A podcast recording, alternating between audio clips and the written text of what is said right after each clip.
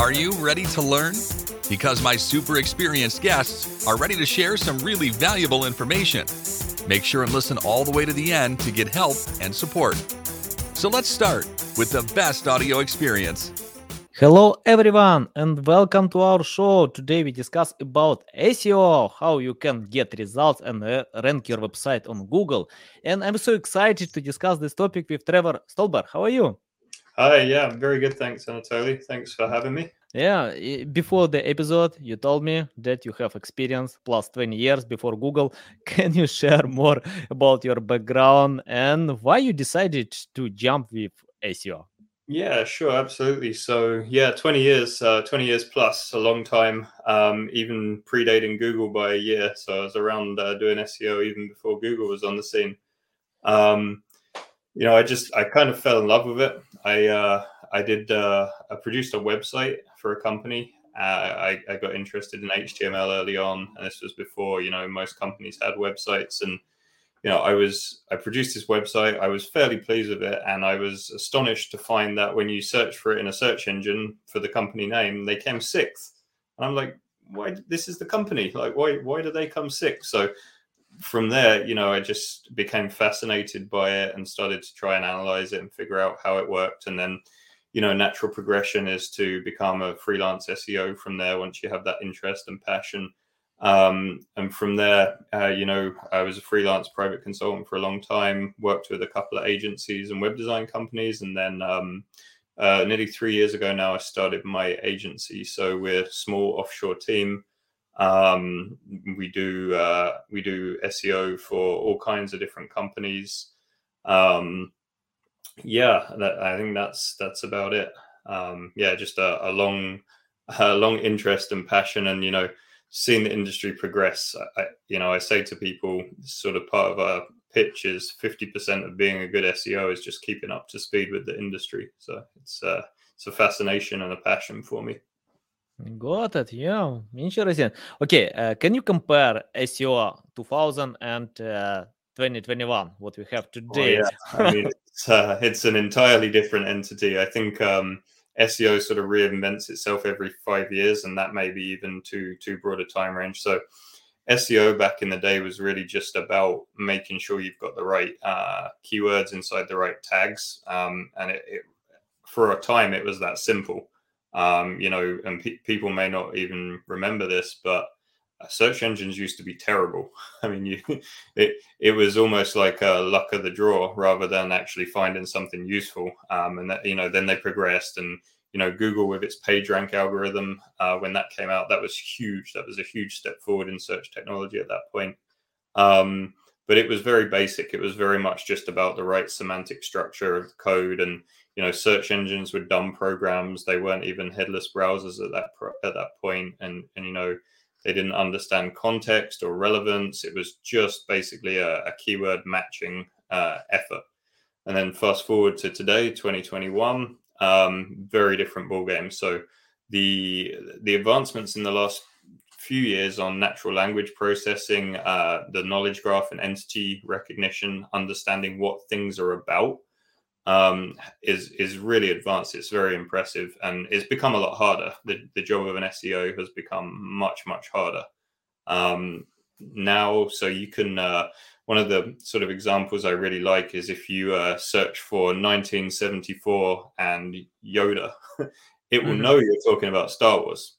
You never mentioned it, and it will give you results related because it understands your query very well. So uh, huge progression in understanding query, like the, and the intent behind the query, as well as just what set of results match that query. So it's it's become very advanced and it's much much more of a dynamic thing. Um, and you know, a search engine is is now like a fully fledged browser. Um, it renders your page, it interacts with your page, so it, it's gone are the days of just putting the right keywords in the right tags. It's it's a much more complex thing now. Um, I, I love the direction of the technology, but it's it makes our jobs as SEOs much harder than it used to be. Yeah, um, you know, you remind me about my uh, experience when I started my uh, online shop. Um, what I've done, I just bought more links than my competitors have, uh, and uh, uh, if I remember, I spent like sixty dollars uh, to get a thousand links, and uh, um, yeah, I got results, uh, good ranking positions, and that was exciting time uh, because uh, I spent uh, a few dollars to promote any keywords to to buy a lot of links. But you know, when Google launched the filter Penguin, that was the hardest time ever. You know, Yeah. Yeah i i lost a lot of sales i have um i i, I couldn't sell anything you know yeah just uh, paid marketing didn't help to um, um to get the same results. And i started to learn more about seo i got it it's not simple as it sounds uh, and um, uh, I remember that I had a team of copywriters. They uh, wrote about everything. They just take the content to rewrite, to submit a lot of keywords. I told them uh, 5%, 10% for this query, 20%, just submit all keywords. That was terrible. You know, yeah. Uh, I think today it doesn't work. Can you provide your insights uh, about modern SEO? Where to pay more attention? Uh, because today we have uh, 1.8 billion websites online, uh, and all of them want to get traffic. But uh, uh, shares the study that 91% of websites can't get organic reach. Uh, what's the problem? How to overcome big competitors uh, in this overwhelmed world? Yeah, good question. Uh, it's a broad one. So, um, yeah, that's absolutely right. Many, many, many websites get almost no traffic, and of course, everybody wants that number one spot in the traffic. So, um, quite surprisingly, what I see commonly is um, people don't actually mention the keywords they're trying to rank for. They, they think they do, but when you actually analyze a page, it's like, yeah, your title might say that. You don't mention the keyword anywhere on the page. I mean, that's actually incredibly common. Um, so there's there's sometimes there's a few low hanging fruit um, things that you can you can find that way. Um, today uh, it, it's a lot more about the usability. So I see basically a um, a a convergence of SEO, user experience, and CRO conversion rate optimization as a combining to be one discipline that I just consider SEO as, as an entirety. Um, so you could have all of the right traditional SEO metrics, you know, the right number of links. You could have great DA, you know, domain authority. A lot of people get really hung up on having, you know, I need high DA links.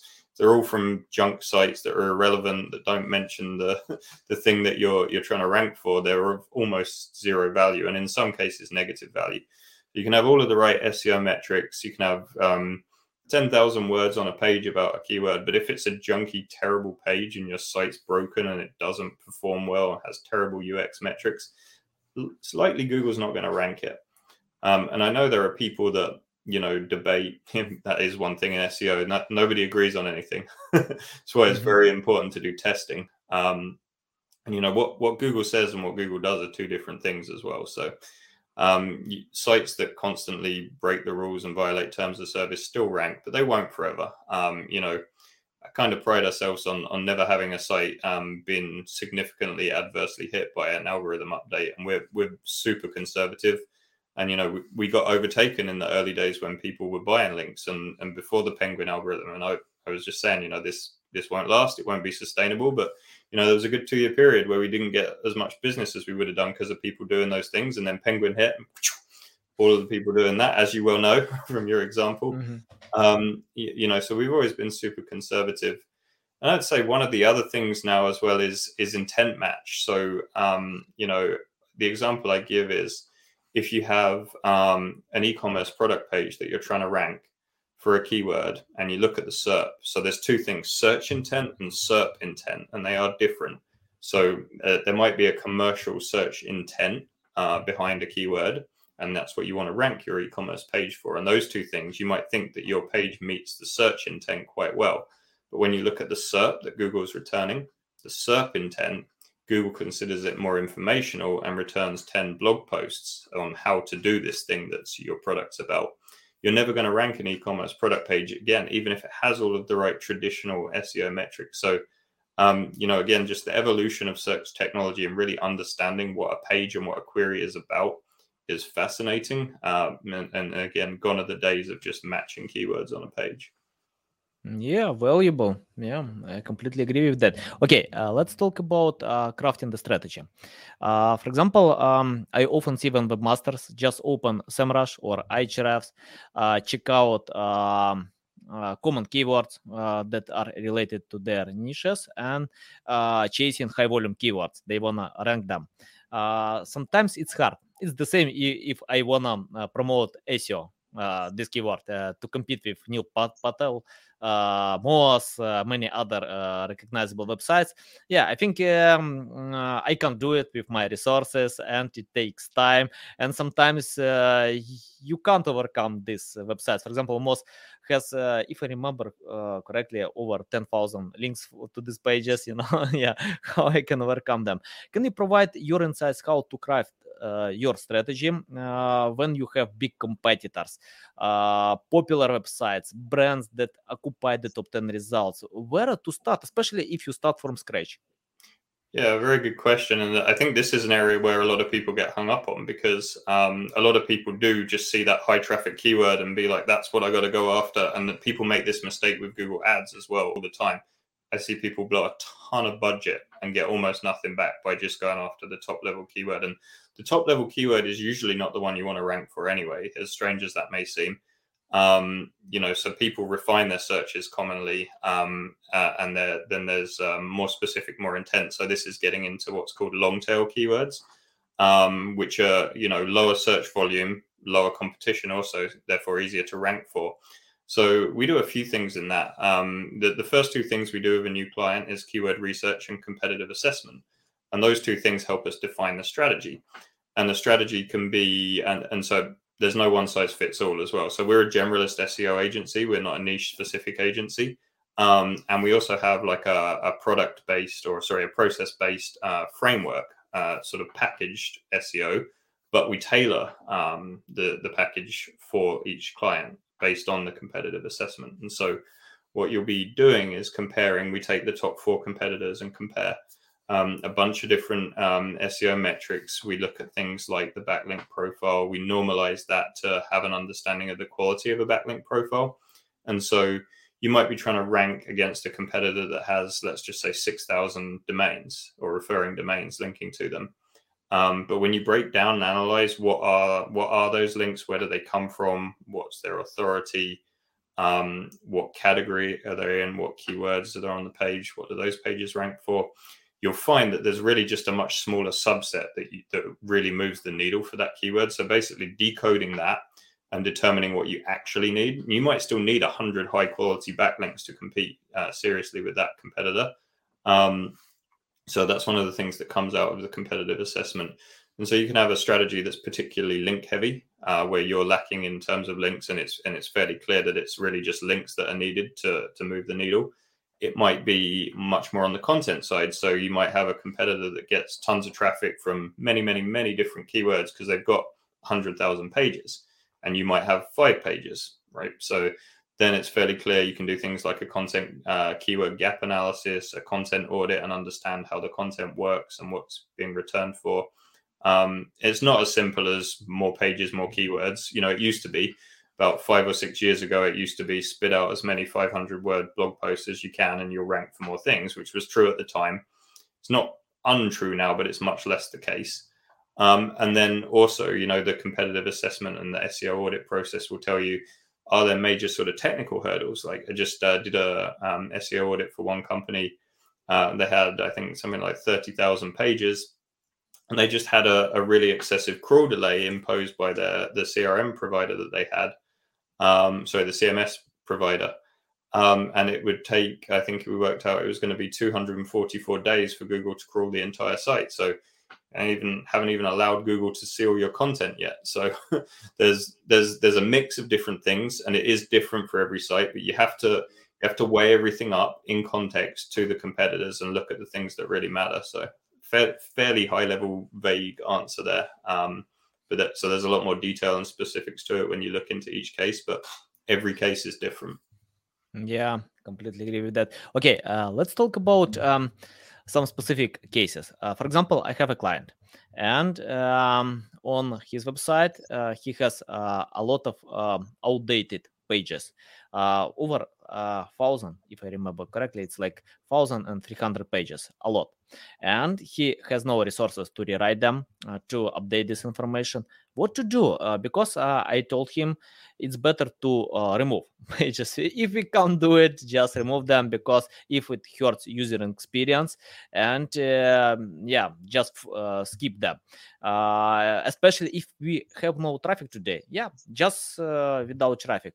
Can you provide your insights? What to do when we have websites with a lot of outdated information uh, and these pages uh, brought traffic, uh, but uh, today you can't get it. And yeah, and uh, especially when we have limited resources. For example, I, li- I like the strategy from Brian Dean to pay attention with super quality content. For example, you can get uh, high traffic with 10 pages, uh, 20 pages. Why you need to have 1,000 pages if uh, you can't get traffic from that? Yeah, provide your insights about that.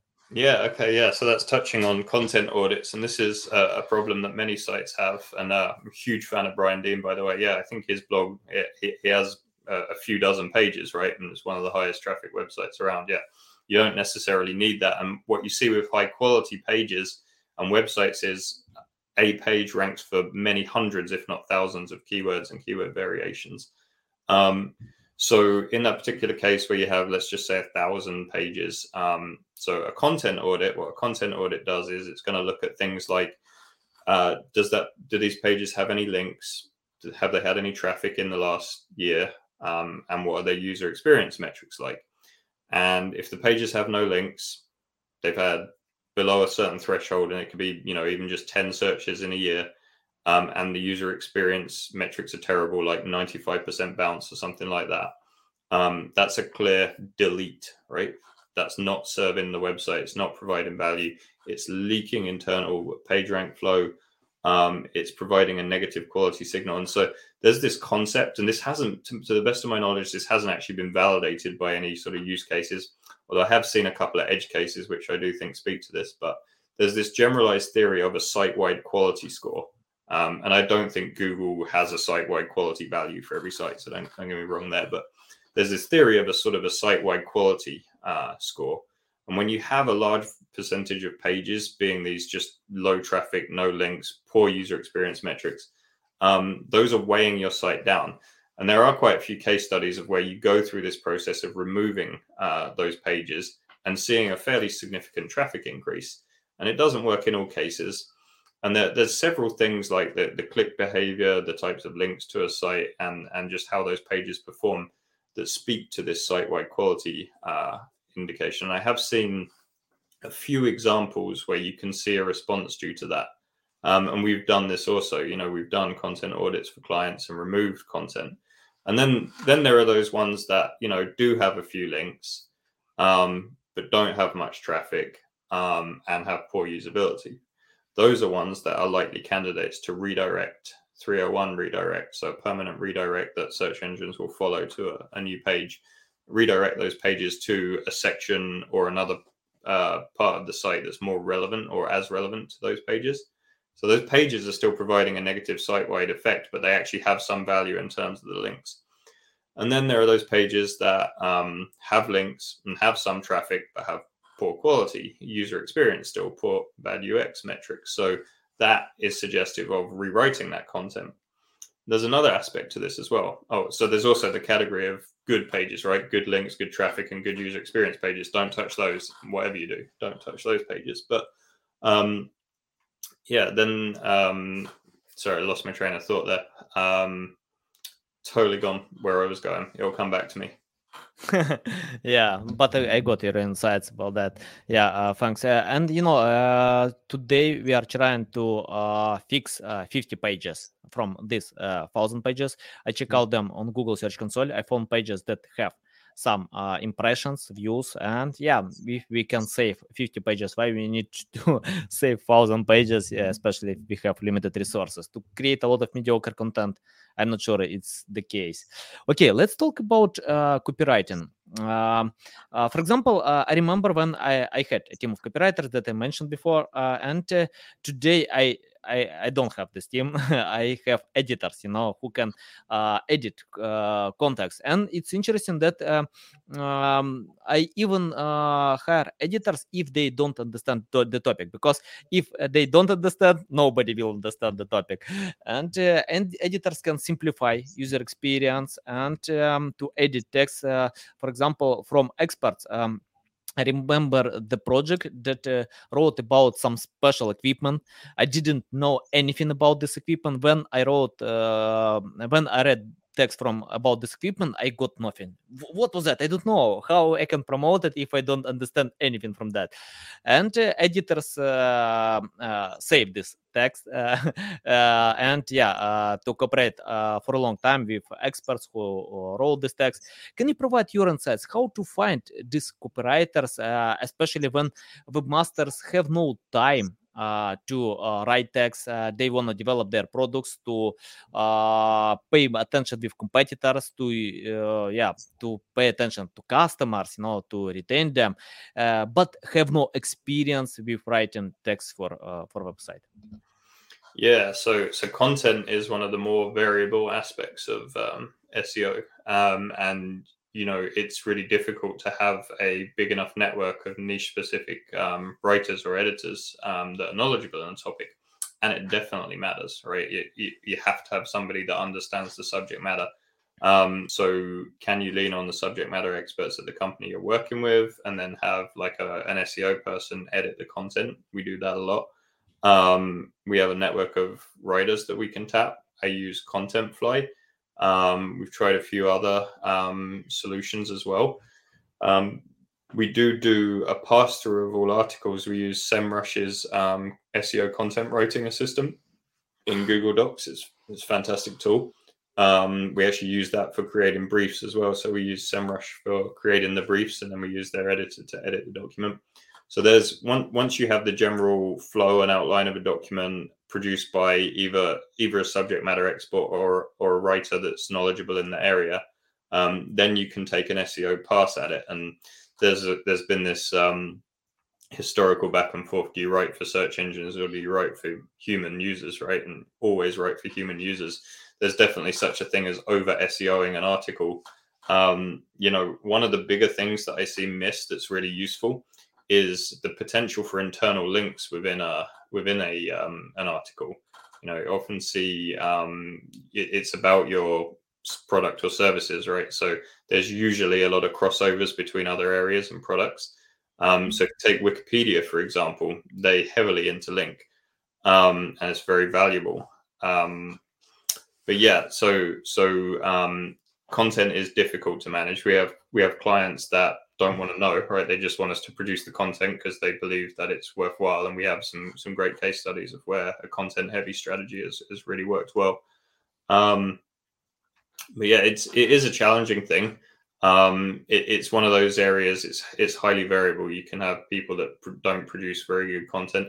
I actually had one just recently. Like it, it was actually the the sections of the article were great it, it met the sort of request of our brief, but the flow of it was just terrible. Like it didn't really didn't really read and flow well. You know, so um, there's a few other things as well, like white space, scannability for bolded text, semantic structure of the document. One technique that we like to use a lot, this is another Brian Dean recommendation, is the OBI, um, objective, benefit, and introduction, right? So very concisely, quickly at the beginning of the article, write um, here's here's what the outcome will be here's the benefit to you and a brief introduction. And, you know a lot of copywriters say the job of the first line of, a, of an article is to get you to read the second line right? Because the more you scan and get engaged with it the more you're likely to to to meet it. And you know another thing that we see as well um, and it's it's kind of like a hot topic in the industry is just content length what's the optimum content length and you know we have we have a general target that's benchmarked against the sort of content that we're trying to rank against but we're not really strict on that. Um, if it if it doesn't fit, if if you can't write a thousand words on something, don't. I mean, I, have just launched a new site, SEOjargon.com, and that each each post's about 250, 270 words because that's that's all that's needed to describe each post and what it's about. It's just about all the, the different acronyms and jargon and SEO. It doesn't make sense to just write reams and reams on a topic and fluff, right? It doesn't make sense because um, search engines understand very well how people react and, and interact with these articles. And then getting back to that whole SERP and search intent match as well. Um, there's a few other things as well, like specific ways that you can structure content um, to, to rank well for passage indexing and feature snippets and, and um, additional rich SERP features. And that's actually something that you should do within keyword research as well, is understand what are the um, additional SERP features on the keywords you're trying to produce, and you can tailor the content that you're producing to meet those needs. So very um, very broad topic again. Um, lots to it. Um, but that's that's my general thoughts on that. Yeah yeah valuable. Okay uh, let's talk about um, uh, user experience. Uh, can you tell uh, how it's important today to optimize with user experience. Uh, if uh, I think that um, uh, Google uh, provided a bunch of algorithms uh, to pay more attention with UX. Uh, if I remember, it that was in 2019, and uh, uh, and today it's not only about mobile version; it's more about your content, uh, how people pay attention with your content. And it's interesting that uh, most uh, webmasters check out uh, Google Analytics, the metrics bounce rate. But you know, if you have high bounce rate, it doesn't mean content is not good users might find everything you know they take your phone i don't know or just uh, read uh, the uh, necessary information and leave it. Uh, google analyzes um, uh, other parameters uh, like dwell time when users come back to search system. Can you tell your insights? How to analyze that something is wrong with user experience and where to pay more attention yeah, absolutely. So yeah, and as I said, you know, I, I, see user experience becoming converging to one discipline that is just SEO, or I think we should just call it website optimization now, not just SEO. It's it's just website optimization. Um, so there's there's a lot to that. Um, so one of the very useful things you can do is install a tool like Microsoft Clarity. Um, Hotjar is one of the more commercial offerings. If you set up Bing Web Bing Webmaster Tools, which you should always do, by the way, um, if you just have Google Search Console set up, also go and set up Bing Webmaster Tools, and then that will give you an opportunity to um, create a Microsoft Clarity um, code segment for your site that you can plug in the head in JavaScript code. Um, and, and a lot of um, CMSs allow you to sort of automatically integrate that. And then you can actually track the user session. You get heat map tracking of where people go, how they interact, and you actually can record and play back a real browser session. Um, you can look at things like technology breakdown. So, does do you have particularly poor metrics on, let's say, a Samsung phone using Android on a certain screen size? Um, that's one of the ways to um, to look at UX. Is do you have a particular technology issue?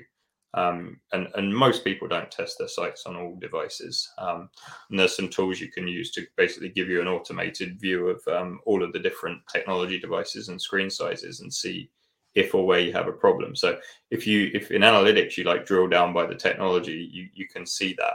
Um, so if you have a particular technology problem, like for example, you can have a uh, you can have a sign up button that just doesn't display on a certain device or you can have um, a format that's just broken on some screen resolutions. And um, you know um, those kind of things can help you understand that. So you should fix those if those exist.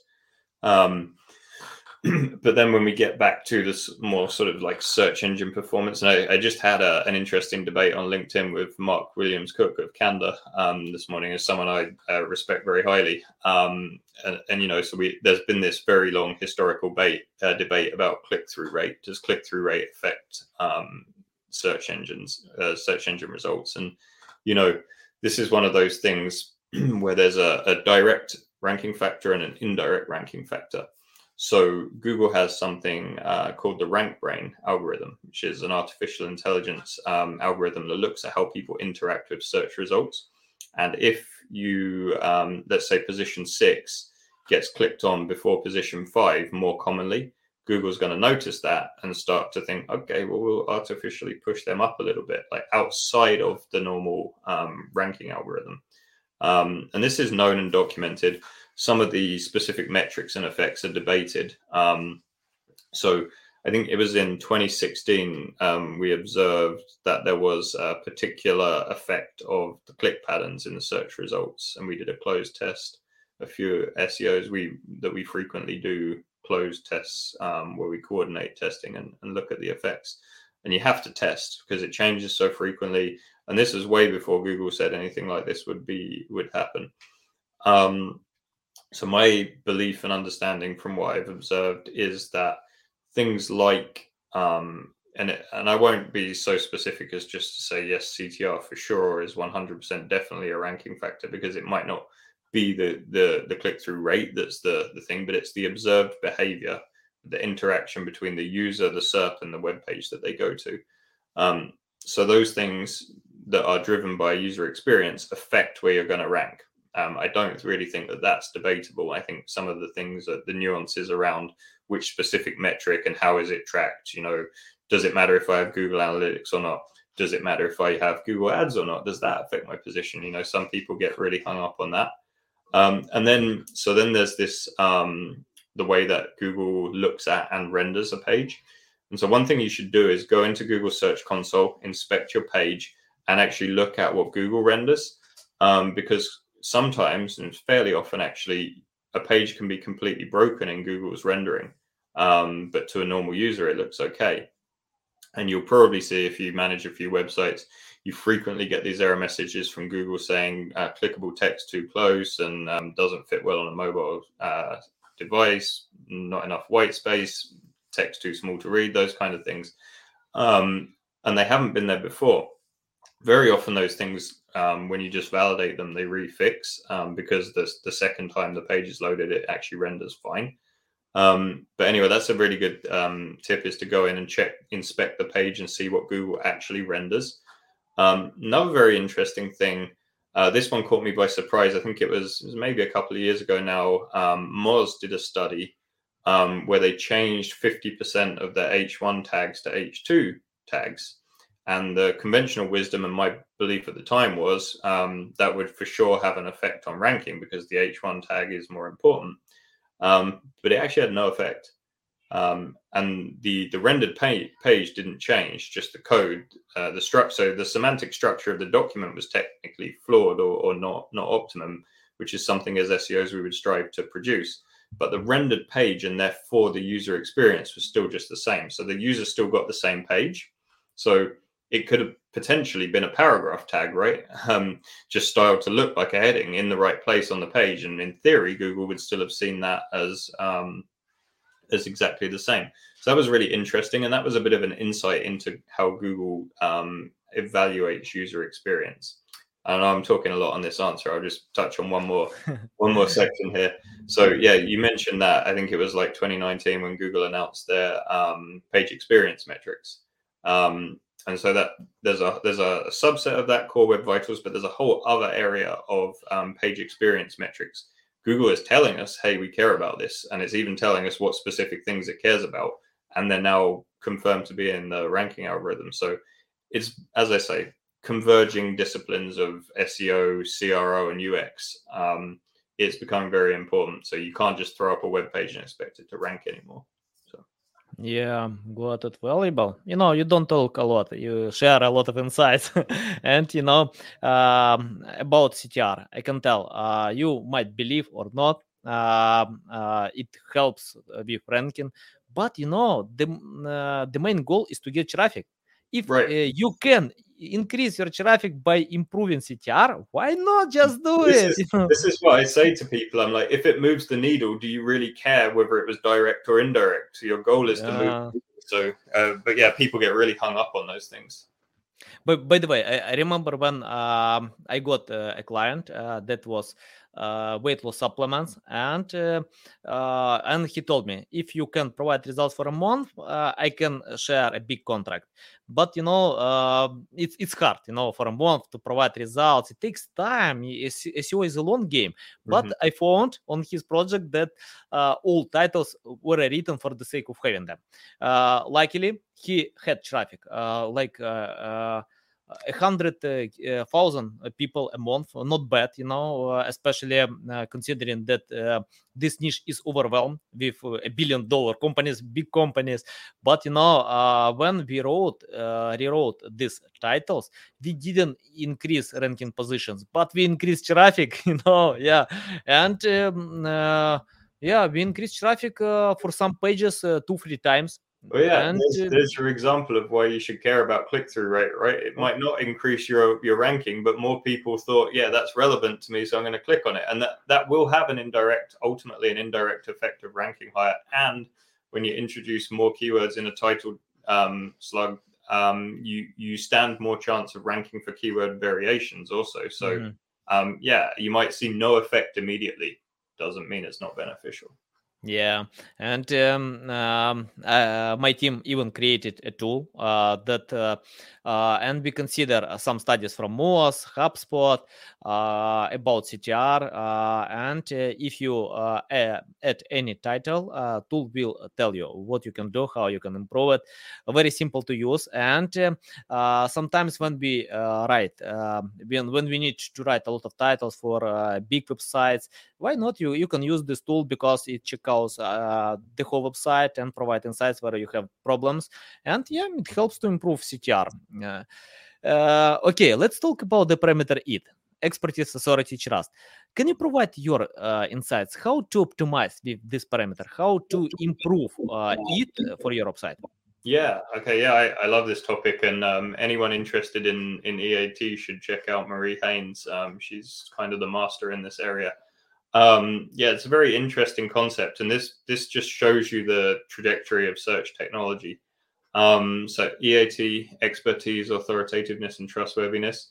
There are still, and this is common in SEO, there are some people that say, "Oh, EAT is not real," you know, mm-hmm. there's no such thing, or you know, um, sure, but there's no EAT ranking factor. And again, this comes back to that direct or indirect thing. So um, Google has outright said there is no EAT ranking factor and there's no EAT metric, which I believe.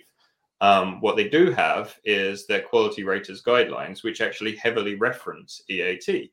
And they give examples of how to score and rank a site based on these EAT criterion. And they test their algorithms against these real 25,000 roughly army of um, quality raters that rate the results of, of small algorithm perturbations.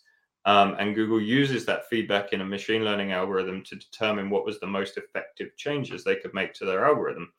So it's an indirect effect of these real people, quality raters, taking advice on how to rank websites based on EAT criteria.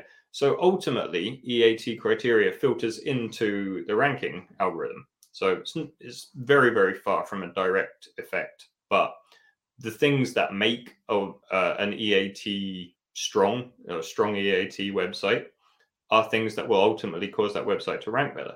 So there's a lot to that topic. So um, making sure that you have all of your author profile filled out, you have good structured data, you're citing um, relevant articles, you're linking to studies, you're cited by experts, you have experts commenting on it, um, those kind of things, and then any any accolades, anything that basically gives you authority. And like for an example, me coming on this podcast is something that adds to my general collective of EAT, right? It's one thing that presents me as more of an authority on this subject. And you can judge for yourself whether that's valid or not. But uh, that's one of the things that emphasizes EAT. Um, and, and so usually large companies are sort of sitting on a gold mine of EAT from all of their people and they usually don't have it very well linked and laid out. Um, one thing I don't like about the EAT is um, there's this sort of concept of scientific consensus, and um, you know I have a scientific background, and you know it's to the, they implemented this to stop someone saying, "Hey, our carrots cure cancer," right, and being able to rank for that because clearly they don't, and scientific consensus is carrots don't uh, cure cancer, right? But what if somebody does develop a carrot, genetically modified carrot that can cure cancer? Should they not be able to rank for that because they don't have the right EAT metrics? So and then so e- EAT as well is, uh, and again, this is why I made this website SEOjargon.com because there's so much, so many acronyms in um, in SEO. So another one that's associated with EAT is YMYL, which is your money or your life, and EAT is particularly strong and pertains to those searches that do affect your money, your life, your health, or your well-being. So medical, finance, insurance, anything like those those sites have a particular bar to meet that maybe other types of queries don't.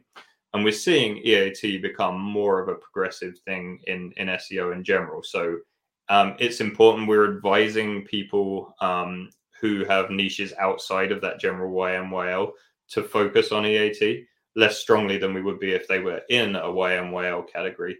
Um, but it's it's definitely very important. It's the trajectory of search, um, and one of the things that helps you understand where you are on that spectrum is the knowledge graph. So it that's the sort of panel that you see on the right hand side that gives you like lots of links, references, and categories associated. And this is another area where you'll see how well Google's able to understand the search query because you can search for something. I, I have a, a, client in um, in the mental health space um, that's clearly EAT and YMYL. Um, and the knowledge uh, graph that's returned for many of their queries doesn't include the keyword at all that you're searching for, but it does return this knowledge graph because Google understands that it's all related. Um, so yeah, EAT, huge topic. One of the newer areas of SEO. It's one of the newer developments, and it gives you an idea on the the search trajectory that that Google's on. It's, fascinating stuff. Yeah, I'm got it. Um, and uh, I think uh, uh, I usually start from the page about uh, company, about us, and yeah, uh, I often check out when uh, and see generic stuff with stock pictures. Guys, don't do it. be honest. Pro- share your photos why not you know if you open my website you can find a lot of my photos because yeah uh, it uh, improves trust you know yeah, very simple technique people Just... people interact with people. Um, yeah, yeah, and, and, you know, um, uh, you touched on it there. Like Google, this was another thing that many people get hung up on. Um, so Google commented that um, you know, all things being equal, website that had stock images versus a website that had you know unique images, the unique images would probably rank slightly better. And that's just one of those very, very minor indirect things that you can do. And the nature of SEO is just chipping away at every little thing happens. So that, every little thing that improves things. So. Mm, you, I think uh, why uh, websites with uh, real photos or pictures, uh, unique pictures, provide better experience, even if quality is less than uh, stock pictures, because people uh they don't trust stock pictures you know they uh you um, yeah if if i open website and see the stock pictures i i can't feel uh the connection with this website. I feel that uh, uh yeah the content is not uh, transparent you know something like yeah some some of these some of these stock images are so obviously not really about the company that you're dealing with and it just looks fake right if people don't get that personal effect and that you know that that in itself gives you an insight into how search SEO has changed because 10 years ago we wouldn't be talking about does an image on a page have a different user experience and does the user feel like they're engaging with the page more or differently because of an image an image's stock photo or not? And that just tells you the the um, direction of the technology. Yeah. And you know I, I left the last question the hardest question for any seo specialist link building. Can you provide your insights? How to to earn links to create links to buy links or anything else? Because we have many different methods and uh, some black hat uh, seo specialists can proclaim uh, pbn works uh, white hat seo can tell no it doesn't work or uh, my my work. We don't know exactly. Can you provide your insights or your way to create links? Yeah so uh, link building every seo's favorite topic um, it is one of the most influential factors in SEO still today. It is reducing, um, but links are still very, very important. Link building is the toughest part of SEO. It's my least favorite part of SEO. And there is an irony, and it's it sounds somewhat like a get out clause, and it's a little cliche. But the way to get good links is to have great content, right? Or easy to say, hard to do. Um, so there's many different ways to get links. Um, you know, the, there's there's some simple low hanging fruit ones, and we actually we actually tier these in an SEO strategy when we analyze the different types of backlinks that are needed. we we tier priority one, two, and three links and the techniques used in each uh, category to, to obtain those links. So um, I'll just say a few of the sort of like useful ones. So there's um, such a thing as broken link building, uh, where you can just find any links that did exist on a website that um, are now broken that are relevant to your niche. Um, you can approach the website owners and say, "Hey, we have a, we have an article that we think would fit very well, and this is broken link. Please link to us." Um, you can use Quora. Um, so one thing we do, I got this tip from Steve Toth, his SEO notebook. Um, it was a great tip. Um, you can look on any uh, SEO tool like SEMrush um, and search all of the URLs that rank or all of the keywords that Quora.com ranks for, um, and then filter that by a minimum level of traffic, so like 100 visits a month or more, has contains the keyword that you care about and ranks in the top 20 positions. You get a list of uh, Quora answers. Um, and this is what this is threefold benefit. This one, um, you can provide that you've got to take the time to write a good answer. It's got to get outvoted to be the best answer. So it needs to be good content. Um, so you get that, you get seen by the people. You can put a link on there um, to a relevant article. And this doesn't mean go and spam Quora with links. We advise like a ratio of like uh, one in every five posts should maybe have relevant links. And it also positions you as an authority. So it has an EAT benefit to it as well. Um, there's several other techniques um, producing blog content. People do guest posting. I am really not a fan of guest posting and getting links just from these blog posts. Um, it's a scourge of the industry. they largely don't work, but in some cases they still do work. PBNs, sure, they work, but they get shut down. Um, we don't do anything that's going to cause you to get um, lose your traffic overnight. Um, there's a website called HARO, Help a Reporter Out. Uh, it's a very useful resource. You get uh, lots of emails um, morning, afternoon, and evening. Um, you can find uh, reporters that are looking for content on a particular topic, and you can pitch them um, a useful answer and get a link back. Um, things like going on podcasts like this. Um, that's useful because you usually get a link from the host and it adds to your general backlinking, also positions you as an authority. Um, then, you know, there's also, um, you know, a lot of people get hung up on no follow links. So a lot of, a lot of links that are easier to obtain have the rel equals no follow parameter applied to them. And a no follow link is not of zero value. Um, and actually, and we we discovered this um, way back before Google announced this, but they actually don't treat no follow as a directive anymore. They treat it as a hint. And you know, Google delineates two specific things as either a hint or a directive. So if there's a particularly good authoritative quality site that Google likes, and you have a no follow link on that site, it may actually have some benefit. I have some data that shows that as well. We had a client that lost 18,000 no follow backlinks from one domain, and it had a fairly reasonable effect on their their ranking. Um, and then there's the the traditional sort of like outreach, find people um, that have websites that are ranking for related terms. Um, a whole other bunch of techniques. Um, you know, finding. Oh, and one other thing I wanted to mention about as well is internal linking which I think is just the biggest, most un- underestimated, underutilized SEO technique there is because you have full control on your website what you rank for um, and what keywords you can place and what links you can place. So, using your own website as essentially like a link building platform to other pages on your website, you use Wikipedia as the example. Um, Wikipedia is like the blueprint for internal linking. If there's a relevant section on your website, link to it. Um, and that doesn't mean every other word should be a link, but you know, you should maybe have at least three to five internal links on on your web page. Huge, huge topic. Um, so much, so much to it. In the early days, you know, people just started uh, spamming blog comments, and and that's now why we have things. That was the original intent of the no follow attribute was to basically stop some of that. And then Google relatively recently introduced the UGC user generated content and sponsored so buying links is something that Google says absolutely don't do. We still see it being rewarded. Um, so absolutely can be beneficial. Um, but be aware if you're buying a link and it's not marked up as rel sponsored, you stand a reasonably high chance of that coming back to bite you at some point. And then there's a, a really interesting link building technique that I haven't tried personally yet.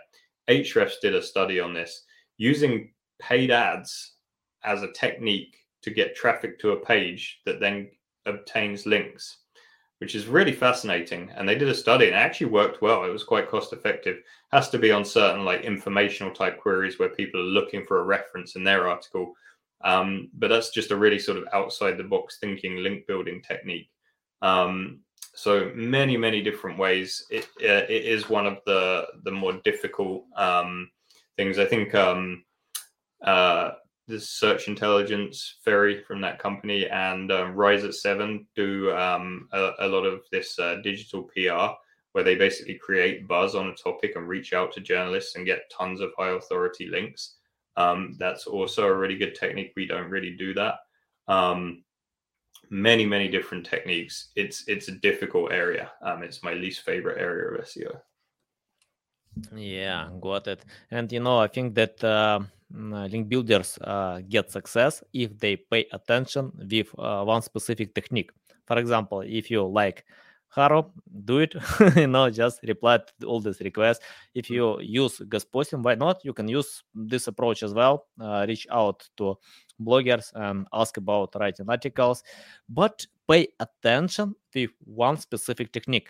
Uh, it's better to be the best in one technique than uh, jack of all trades, you know, and try to cover all, possible techniques. Um, but you can test them, analyze, and uh, choose one that will work for you. Uh, and yeah, uh, I love. I think you you share all all possible te- techniques that I know. Uh, yeah. Okay. Um, tell the audience how they can find you, learn more about you, follow you. Yeah, thank you. Yeah, so um, main uh, main agency website domain is stolber.com. Um, I'm pretty active on LinkedIn um, and also just produce this website SEOjargon.com, and we have a Facebook group SEO Jargon uh, where we're introducing content daily. Um, also starting a YouTube channel as well. Um, same same name, Trevor Stolber, um, and T Stolber is sort of my online handle. Um, you probably will find me on any uh, SEO related uh, thread somewhere along the way. So um, yeah, um, yeah, look me up. Thank you.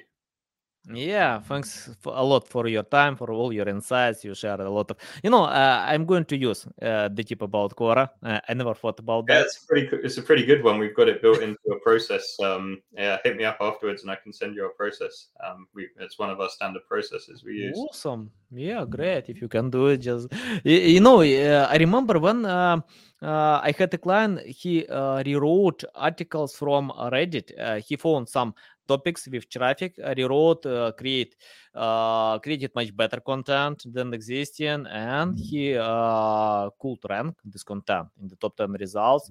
Yeah, and you remind me with Quora, why not? yeah, interesting method.